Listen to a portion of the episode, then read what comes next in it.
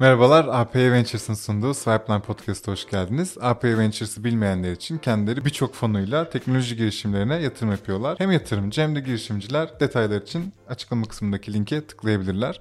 Her zaman olduğu gibi kolektif ağızdan sizlere sesleniyoruz bu arada. Yanımızda da Çınar Topaloğlu var. 3D'nin kurucu ortağı ve CEO'su. Hoş Abi geldin. hoş geldin. Hoş gelebildin. Sonunda. Aynen. Hoş bulduk. Biraz zor oldu ama en oldu. En zorlayan konuklardandı bizi. Kesinlikle. gerek ondan gerek bizden bir denk gelemedik abi seninle. Ya öncelikle bayağı mutluyum şu an burada olabildiğim için sonunda. Evet, bayağı zaman geçti. Ee, teşekkür ediyorum beni aradığınız için. Biz teşekkür, Biz teşekkür ederiz. Bize bir 3D anlatsana. Tabii. Şimdi 3D bir aslında pazar yeri olarak ortaya çıktı. Hani son bir, bir buçuk senedir bu, e, kurguladığımız hali bir pazar yeri. Bundan öncesi şirketimizin bir 5-6 yıllık daha geçmişi var ama daha farklı bir iş modelimiz vardı. Evet. Pivot ettik. Bugün bulunduğumuz noktada aslında e, talebe özel üretim pazarı dediğimiz pazarda e, alıcılarla satıcılar arasındaki ilişkileri düzenleyen, e, o tarafta çözüm sağlayan bir pazar yeri olarak çalışıyoruz. Hı hı. E, genel olarak endüstriyel üretim pazarındayız ve bu pazarın içerisinde e, talebe özel üretim dediğimiz aslında firmaların e, dışarıda yaptırdıkları özel parça imalatları, özel prototipler ya da seri parça imalatlarına yönelik bir e, sektör. Bir tarafında alıcılar var işte mühendisler, firmalar e, genellikle işte otomotiv, beyaz eşya, elektronik, donanım startupları vesaire. Diğer tarafta da aslında onların ihtiyaçlarını karşılayan küçük üreticiler var. Hı hı. Bunlar hali hazırda varlar zaten. Hı hı. E, çok dağınık bir şekilde ülke genelinde, dünya genelinde e, çok fazlalar çok fazla bir e, işlem hacmi var. Hı hı. İşlem adedi var. Ancak aradaki e, bu işlemlerde bir manuel durum var. Geleneksel olarak devam ediyor süreçler hı hı. ve burada oluşan belli verimsizlikler var. Teknoloji tam bulaşabilmiş değil. Tam dijital dönüşebilmiş değil. Evet. Biz biraz oraya parmak basıyoruz. Hı hı. Bize böyle bir şimdi bunlar çok iyi anlatımlar ama mesela ben anlamadım. böyle bir örnekle bize tam olarak hani kim ne istiyor sizden ve nasıl karşılıyor? Bunu bir anlatsana. Aynen. Bir de çalışma modelimize de gelmiş oluruz Aynen. oradan aynı zamanda. Şöyle bizim sunduğumuz bir ön tarafta web tabanlı bir platform var. Hı hı. Burada e, örneğin bir makine imalatı yapan firmada çalışan ARGE mühendisi e, yeni yapılacak imalatlar için dışarıda yaptırması gereken diyelim ki parçalar var, metal parçalar var. Tamam. E, bu parçalarla ilgili çizdiği datalar var. Bu dataları sisteme yüklüyor. Hı hı. E, sistemde e, yere yerine göre otomatik fiyat alabiliyor anında. E, yerine göre Bu çok önemli bir aslında şey değil mi? Fark değil mi? Yani Tabii. E, hız ne denir buna? Ön fiyat mı? Ön teklif mi denir? Tabii teklif direkt yani aslında anlık teklif almış oluyorsun. Normalde ha, belki bir... günlerce bekleyeceğin bir şeyi tek Hı-hı. başına kendin o sistem üzerinde yapıyor oluyorsun. Peki buradaki fiyatı belirleyen sizin bir algoritma mı var yoksa aşağı yukarı siz mesela soru soruyorsunuz ve o sorular karşısında aslında aldığınız cevaplara göre As- aralık var ve o aralığı mı baz alıyorsunuz? Yani şöyle e, tabii bir algoritma var. Daha doğrusu bir yapay zeka gelişiyor arkada sürekli olarak öğreniyor. E, durum şöyle. Normalde dediğim gibi tedarikçiler zaten bu işleri yapıyorlar ya bu insanlarla. Belli fiyatlar var zaten piyasada. Biz o fiyatı e, ya bu parça için en doğru olabilecek fiyatın ne olduğunu zamanla öğrenmeye çalışıyoruz. Sürekli tedarikçilerden fiyat alarak e, işte üreticilerden bu bizim üretim partnerlerimiz olarak adlandırdığımız partnerlerimizden sürekli fiyatlar alıp bunları sisteme besleyerek sisteme eğitmeye çalışıyoruz. Diğer tarafta hani daha basit algoritmalarla kural bazlı çalışan bazı algoritmalarımız da var. Ee, burada dediğiniz gibi bazı bilgileri alıyoruz. Mesela diyoruz ki bunu hangi makineyle üretmek istiyorsun? Hı hı. Hangi malzemeden üretmek istiyorsun? Ya da burada beklediğin işte e, teknik özellikler, alt kırılım detayları olarak neler? Bunların hepsini girebileceği, seçebileceği bir arayüz var orada. Tamam. Bunları seçtiğinde eğer bizim otomatik fiyatlandırabildiğimiz bir aralıktaysa anında görüyor fiyatı. Değilse bunu bir teklif talebi olarak bize gönderiyor Hı-hı. kullanıcı. Ee, eğer bu teklif talebi ise de en, en, en geç 48 saat içerisinde bir geri dönüş yapıyoruz biz ona.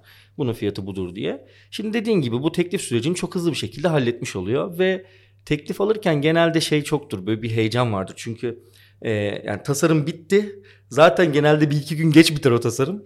E, hemen fiyat hemen teklifi almam lazım. Evet. Hemen mail atayım birilerine. O maili atarken bazı detayları yazmayı unutursun falan. Sonra üretici gelir bir iki soru sorar. Hı hı.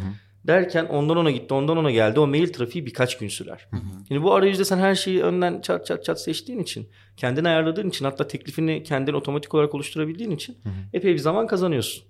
Diğer tarafta biz bu işi aldıktan sonra e, yani bizimkine yönetilen pazar yeri deniliyor. Tedarikçiyle biz e, satı şeyi buluşturmuyoruz alıcıyı.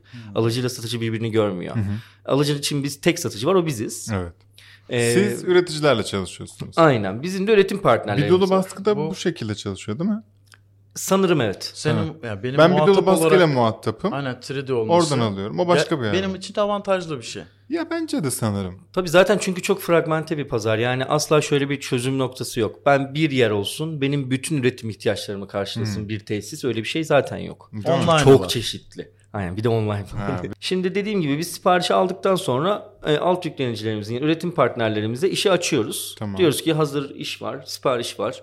Bu sizin yetkinliğinize uygun. O zaten otomatik bir şekilde filtreleniyor. Kimin ne yetkinliği varsa.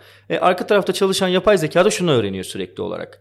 E, hangi e, üretici ne tarz ürünleri yapmaya meyilli, hangisinde tecrübesi var, hangi sektörlere daha çok çalışıyor, ne tarafta kendini challenge ediyor aslında biraz daha büyümek istiyor.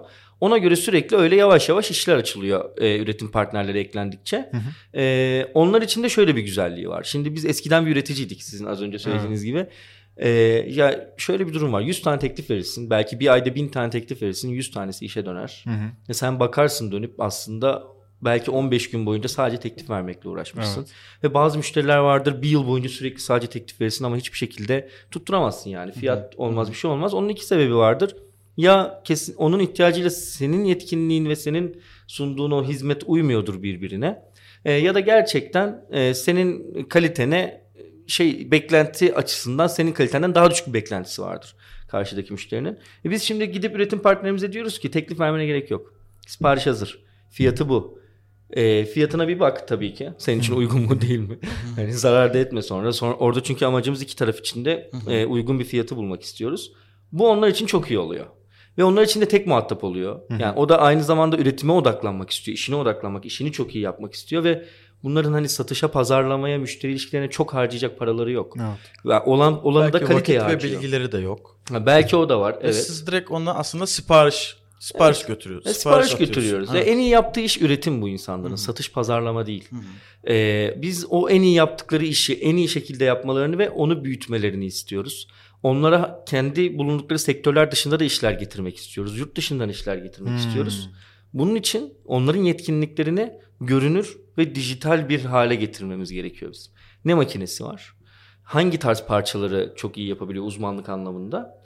Ee, buna göre biz o tarz işleri ona getirelim, aslında onların datası da var elinizde. oluşuyor. Oluşuyor. Zamanla oluşuyor Kaç, yani. kaç tedarikçi var şu an? Şu an kayıtlı 70 e, yani sürekli aktif çalıştığımız 70 civarı tedarikçi var. Türkiye dışından? Türkiye dışında yok şu anda. Yok mu? Yok. Türkiye değil sadece. Abi Türkiye videonuzda dışından- Türkiye dışından bir şeyler gelip gidiyor yani. Sipariş var mı? Sipariş var Ha. Türkiye dışından. Müşteri tarafında var. ya zaten çok tazeyiz gerçekten. Hani şu anda o üretim partner ağımızı yavaş yavaş kuruyoruz, Tabii. büyütüyoruz, gidiyoruz, tanışıyoruz, sistemi anlatıyoruz. Bir tarafta müşterilerimiz var. Onlar sağ olsunlar hani o early adapter denilen kitle çok sağ olsunlar çok destekliyorlar bizi. Sürekli olarak işler veriyorlar. E, sistemimizin e, gelişmesi yönünde bizde geri bildirimlerde bulunuyorlar vesaire. Yani bir, bir iki sene sonra aslında hani o optimize gerçekten hani o üretim sektörünün Amazon'u gibi ya da işte hepsi buradası Türkiye için söyleyelim noktasına gelecek konu. Markaları niye kıstın söylerken ya? Abi şimdi ne bileyim Amazon yayın medya ya. falan. Bizde her şey serbest. Aslanlar gibi söyle ya. Peki e, ben en başta da şunu anlamak istiyorum sonra iki tane sorum var. Ben daha çok yapı malzemesi mi deniyor? Onun tam o ismi ne o tedarik ettiğiniz ürünlerin?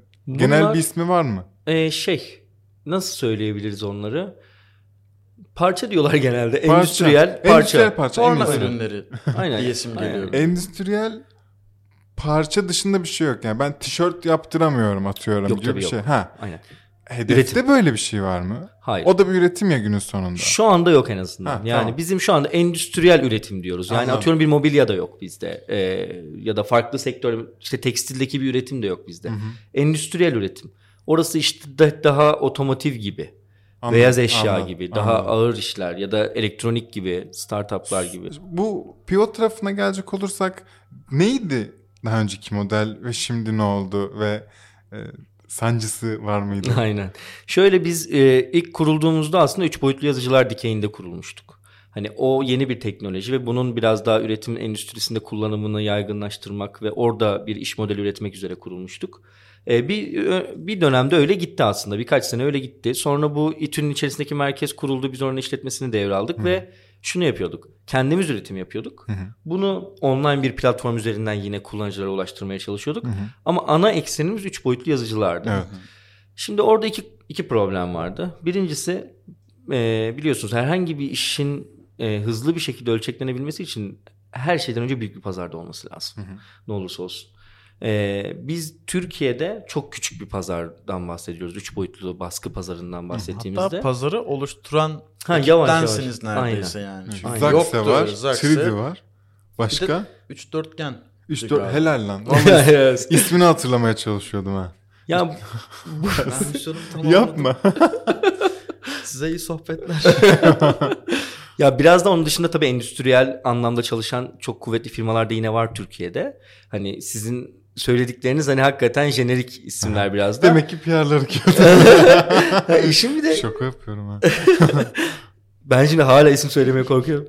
İşin bir de şey tarafı var, endüstriyel tarafı var. Yani bugün e, bizlerin görmediği arka tarafta kendi içerisinde dönen ya Bursa'da bir sanayi var sen düşün yani ve senin ismini bilmediğin ama bugün belki e, bildiğimiz bütün firmalar 10 katı büyüklüğünde mi? falan firmalar var Bak sonuçta. bu arada gerçekten var. Var var. Var var dolu yani hani. Bir Onların- otomotiv firmasına gitmiştik. Şimdi unutmuyorum yani. Ford'la falan yarışırdı herhalde Türkiye'deki. Bayağı ileride. Ya kendi içinde onların PR'ı var bu arada. Bize Aha. bize, Bize yani. Ya tabii Biz- bize niye gelsin olsun? hani. Ben gidip kaporta mı yaptıracağım? Aynen öyle bir durum var.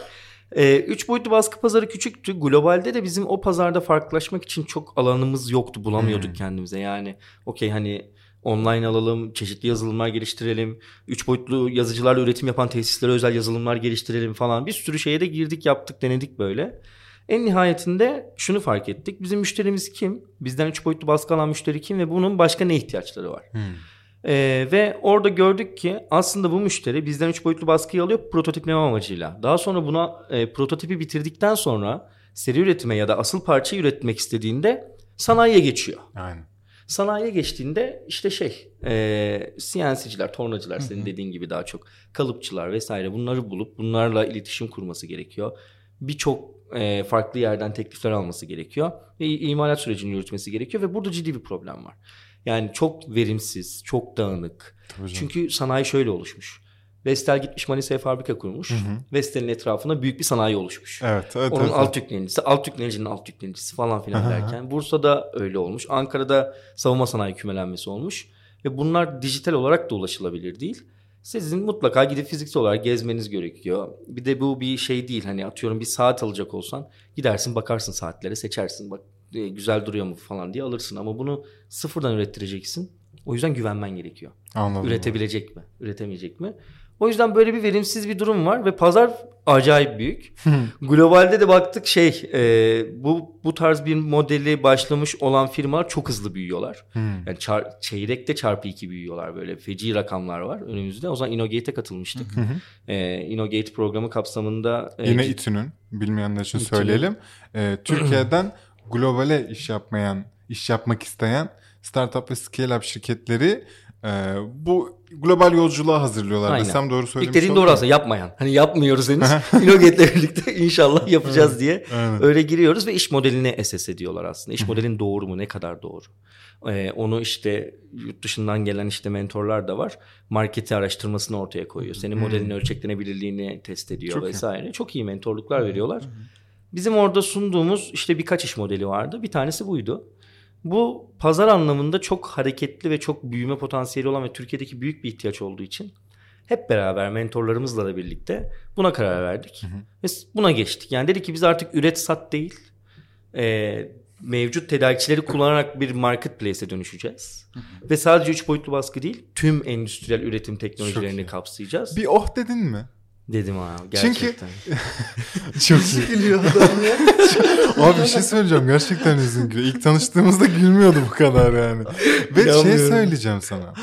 Ee, birçok denem, birçok şey, birçok model denemiş bir şirket ve ekip olarak e, bu son model yani pazar yeri modelini deki pazar yeri modelindeki geri dönüşleri gördüğünüzde böyle bir Oldu mu? Aha Oluyor. buymuş demek Evet. ki. Çünkü diğerlerinden ziyade daha bir içeride curcuna var. Daha bir güzel dönüşler oluyor değil mi? Ya müşterinin problemi gerçekten varmış. Aa, hani, hani bunu görüyorsun. Ben yani. çözümümü çözümsün. Onu da Evet. görüyoruz. Evet. Ya Çok bence zaten bir şey. çözümü bir şekilde üretirsin. Mühendis kafasıyla düşündüğüm zaman benim işim bu. Bunun için eğitildim sonuç itibariyle. Ama problem bulman gerekiyor. Ve yeterince büyük bir problem bulman gerekiyor. Bu da hani oturduğun yerde hani şey vardır ya akşam arkadaşın gelir abi bugün bir fikir geldi aklıma fena falan. Öyle olmuyor iş. Aynen, yok Yani hakikaten ciddi ciddi girip araştırmak gerekiyor. Peki parayı niçin kullanacaksınız abi? Şu an yatırım 36 aldınız bin doları. Para işleriyle Erdem ilgileniyorlar. Belli olmuştur abi. Tekvan'ın önderliğinde. Tekvan bu arada yatırım tutanı da açıklamıyor normalde. Bak Abi size Hayret Trid'in açıkladı. Ama yok sonra sonra da gördüm ben bir, bir tane saat. daha var. Şimdi biz Mustafa abiden özel rica ettik.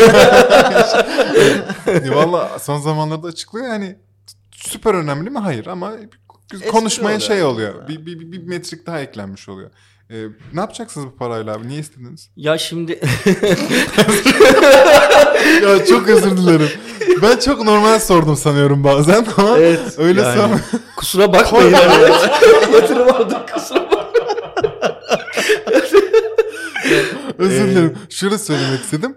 Ee, ne planlarınız var Evet. ve niçin bu para alınıyor? Evet. Güzel. Ay. Ulan be. Abi, bir gün patlayacağım. Buraları kesemezsin. Yok kesemem abi buraları. Neyse. Arkadaşlar kulaklarınız çınlattıysak özür dileriz seslerimizle. Ee, ben sorun baştan söylemek istiyorum. Biz yatırım aldık ya bizim işimiz kalmadı. İnsanları merak ediyoruz. Niye yatırım oluyor? Bunu anlamıyoruz yani. Abi biz aldık bir anlam ifade etmedi yok. Ha? Ee, yok yok yok. Nedir abi planlar? Abi, Onu, yani şöyle. Bu parayı istemenizdeki neden? Çünkü gün sonu senin bir ihtiyacın var ve o Evet. ihtiyacı ihtiyaca ve hedefe ulaşmak için, daha hızlı ulaşmak için parayı Evet, istiyorsun. aynen. Bir de bu daha önce almış mıydın yatırım? Daha önce de aldık Okey. yatırımlar Ee, ama hani ilk defa VC yatırımı alıyoruz diyelim Ee, ve aslında bu modelin de ilk yatırımı. Aynen öyle. Bu işin marketplace'in ilk yatırımı. Ee, hani hiç öyle 7 senelik şirketin değerlemesinde gitmedik zaten daha küçük bir şeyden ama zaten yeni bir işe geçtik. Aynen yani öyle. işte bir önemi yok dediğin gibi. Ee, şöyle tabii ki büyüme için kullanacağız ve büyümenin sağlanabilmesi için birkaç alt kırılım var. Öncelikle pazar yerindeki müşteri tarafının da e, üretim partneri tarafının da büyümesi gerekiyor. Hem sayı olarak hem yetkinlik olarak yani hem nicel hem nitel diyorum o- ona ben konuşurken. E, bunu harcayacağız yani genel olarak büyüme bir de şey e, ARGE tarafında şimdi geliştirdiğimiz yapay zekayı biliyorsun. E, onu işte geliştirmeye devam edeceğiz. Sadece Türkiye'de büyümek için mi kullanacaksın? Eğer sadece Türkiye değilse yurt dışında nereler? Evet nereler? Ee, ve de- zaman çizelgesi var mı bu Aynen. bölgeler Evet. için? Okey Ya- ya, bidesi yok. Şöyle yurt dışında büyümeye başlayacağımız noktaya gitmek için aslında kullanacağız diyebilirim. Hmm. Hani biz o, yurt dışında büyüme operasyonu başka bir iş. Tabii. Ee, ayrı bir e, yani finansal büyüklük olarak da daha büyük bir şeyden bahsediyoruz. Buna hazır hale gelmek için burada dediğim gibi hani marketplace'in işlevini görüyor olması lazım. Tedarikçisinin olması lazım. Yapay zekanın yeterince iyi çalışıyor, işleri hızlandırıyor. İşte kullanıcı tarafında müthiş bir deneyim sunuyor olması lazım. Ki farklılaşacağımız noktalardan birisinin de olduğunu düşünüyorum. Türkiye kullanıcısı biraz hani benzemiyor takdir edersiniz ki e, Avrupalı kullanıcıya. Dolayısıyla ekstra ekstra bir şeyler yapmamız gerekiyor. E, özellikler geliştirmemiz gerekiyor vesaire. Pilot bölge için şahane bir yer Müthiş. aslında. Bir de müthiş bir üretim potansiyeli var. Hani Evet. Değil mi? Zaten hali hazırda olan bir şey değil mi bu? Tabii çok büyük bir potansiyel var. Onu Özellikle yurt dışı biraz için da. kur f- şeyi zaten avantajı wow yani. Evet, aynen. İşte şimdi- avantaj, dezavantaj yerine göre. Bazı bazı yani diyorsun. aynen bazı bazı. Şeyi çok merak ediyorum. Ee, bir pazar yeri olduğunuz için şöyle bir soru doğuyor aklımda. Sepet tutarı ortalama. Aynen. Ve sizinkini çok merak ediyorum. Yani ortalama sepet 300 tutarı. bin lira diyormuşum değil mi? Çünkü öyle bir şey olması lazım Yok mantıken. ş- şöyle e, ge- genelde düşük hacimli üretim dediğimiz işi yapıyoruz. Yani bir adet parça prototip ya da 5 tane 10 tane ya da işte ya şöyle düşünün özel üretim yapan çok fazla donanım girişimi var ya da medikal firması var. Yani yaptığı Seri üründen yılda 30 tane satıyor zaten. Hı hı. Seri üretim gibi düşünmeyin Okey, yani. O- anladım. onun biraz daha e, gerisinde kalıyor. Ya kimisi için seri üretim anlamına geliyor. Yani mesela IoT firmaları var çalıştığımız. E, yaptığı üründen zaten müşterisine 500 adet satıyor yılda. Onun için seri üretim 500 adet zaten. Dolayısıyla e, şey genel baktığımızda düşük kalıyor. Ama kalite anlamında seri üretim kalitesini düşük adette vermek gerekiyor. Aynen. Biz onu sağlıyoruz orada. Ortalama ticket size'larımız e, yani sürekli oynuyor. Şu anda 10.000 TL civarında. Peki sizin bunları konuşuyorsak gelir modelinde soralım. Siz komisyon, Komisyon gibi ilk akla geliyor evet. Aynen. Komisyoncuyuz abi. Bayağı. Yani şöyle e, dediğim gibi uzun vadede hedef hem müşteri için yani hem alıcı için hem satıcı için en optimum fiyatı bulmak burada ve platform marketplace'te parasını buradaki yönettiği operasyondan kazanıyor olacak. Gelir modelimiz bugün şöyle çalışıyor. Müşteriye sattığımız ürünü sattıktan sonra e, tedarikçiye işi açarken bütçesini biz oradan komisyonumuzu kesip açıyoruz aslında zaten. Ha, evet sen öyle bir fiyat gösteriyorsun zaten. Aynen tedarikçi zaten ya şöyle çünkü o satış pazarlama kostunu ben zaten üzerime aldım tedarikçi için onu harcadım satışı yaptım. Şimdi o kostu oradan çekiyorum ve tedarikçiye açıyorum. Ama ben bunu yaparken teknoloji kullandığım için benim biraz daha şeyim düşük. E, maliyetim düşük bu satış pazarlama yaparken. O yüzden de e, ka- o kar oradan geliyor aslında bakarsan. Aslında senin her iki taraf içinde güven veren bir yer olman lazım. Çünkü ben e, ürettireceğim parçaya senden bakarken sen bana bir fiyat veriyorsun ama belki piyasanın iki katını verdin. Eğer Aynen. bilgim yoksa. Aynen. Tam tersi üretici kısmına da sen bana 5 dedin ama 15'e satmışsın. Evet aynen. O zamanla oturacak bir şey. Çünkü zaten kimse gelip direkt ha böyle bir yer varmış ben burada ne fiyat veriyorsa ona sipariş vereyim demiyor haliyle. Bugün herhangi bir şey alacağın zaman giriyorsun kıyaslama yapıyorsun. Dolayısıyla rekabetçilik, rekabetçi bir fiyat şeyi diyebilir mi senin için? Bizim Fiyat rekabetçi politikası. kalmamız gerekiyor her Evet. zaman. Ee, yani şunu, şunu sağlamamız gerekiyor. Gidip tek tek tedarikçi tedarikçi gezmeyeceği, ona değmeyeceği bir noktada olmalı fiyat. Ee, ama çok da yukarıda olup yani oraya vereceğime kendim gider uğraşırım noktasına da getirmemiz Ya gerekiyor. onun zamanını hediye ettiğini fark etmeli. Evet. Ama oha bunu vereceğime ben gider kapı kapıda gezerim dedirtmemeli. Yani de. dedirtmemeli Yani öyle bir anladım fiyat abi. olması gerekiyor. İşte bu optimizasyon meselesi. Şöyle bir adaletsizlik senaryosu geldi aklıma. Böyle bir şey olabilir mi? Varsa nasıl yapıyorsunuz? Umut da ben de ve sen de. Sen 3D değilsin. Hı hı. Aynı üretim şeyine sahibiz. Aynı kapasite, aynı makineler var ve üçümüz de 3D'ye kayıtlı e, Üreticileriz. üreticileriz.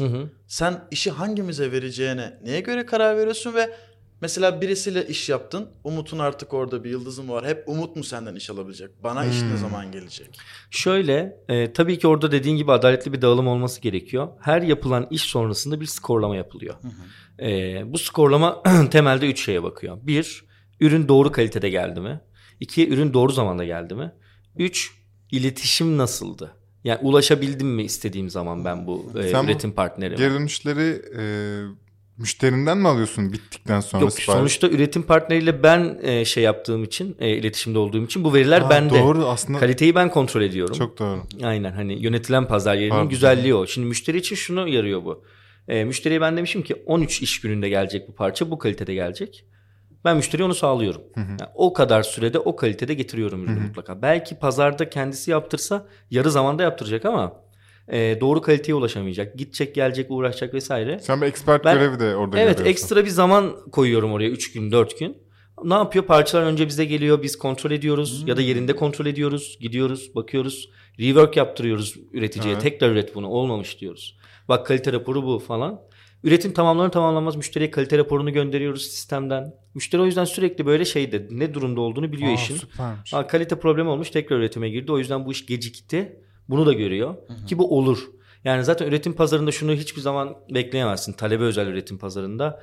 Hani her zaman benim beklediğim sürede ürün doğru kalitede bana gelsin. Böyle bir şey yok. Ne olursa olsun bir şekilde aksaklık oluyor, mücbir sebep oluyor, işte malzeme zamanında gelmiyor, kargoda bir problem oluyor falan. Bu gecikmeler yaşanır. Dolayısıyla buna alışığız. Burada önemli olan herhangi bir durum olduğunda benim bunu izleyebiliyor olmam. Bu kargoda da böyle değil mi? Bakıyorsun Tabii. yanlış yere yönlendirmişler falan. Olsun ben göreyim de Ya yani. göreyim de ona göre planımı yapayım Aynen değil mi? Öyle. evde olayım bir şey yapayım. Aynen. Aynısı üretimde de var. Ben onu göreyim ona göre kendi üretim planımı yapayım. Peki senin bu lojistik ve depo tarafını nasıl yönetiyorsun? Ya hepsi sana geliyorsa sen bunları nerede depoluyorsun? Şöyle depo yok zaten. Geldiği gibi kontrol edilip gönderiliyor. Hani aynı gün içerisinde Sana çıkışı yapılıyor. bir durak noktası. Durak noktası. Evet. Senin ofisinde Stok mi? yok. İTÜ'ye mi geliyor Tabii mesela? bizim oradaki atölyeye Orası bir operasyon merkezi aynı zamanda. Ee, ciddi anlamda sürekli parça giriş çıkışı var. Ve e, sürekli kalite kontrol yapılıyor. Bunun için bir birim var sadece zaten. Ben vizyonu merak ediyorum abi. Nereye gidecek şu an 3D?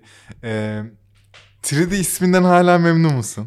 O da düşündür. Yani bir rebranding düşünür müsün? Biz yeni yapmış insanlar olarak Aynen. bütün ismi ve brandingi değiştirmiş insanlar Bize olarak. güzel örnek oldunuz. Canım. Ya şöyle düşünmüyoruz aslında rebranding. Şu an isimden memnunuz. Genel Hı. olarak çünkü şey hani bizim memnun olmamızdan ziyade pazarda nasıl bir yankı yapıyor? Hı. Müşteri ne düşünüyor falan. Aynı zamanda yurt dışında da. Oturuyor da çünkü o size bir dosya yüklüyorlar Aynen. sisteme. O sistemdeki yüklenen dosya büyük ihtimalle Üç boyutlu bir dosya bu arada. üç, yani üç boyutlu sistemlerin olduğu, tasarımların olduğu bir dosya Aynen. değil mi? Aynen. Aslında evet, o yüzden tamam. biraz Pardon. oturuyor. Aha. Hani sadece üç boyutlu yazıcıyı çağrıştırıyor gibi bir durumu yok aslında. Ee, dolayısıyla bir rebranding düşünmüyoruz.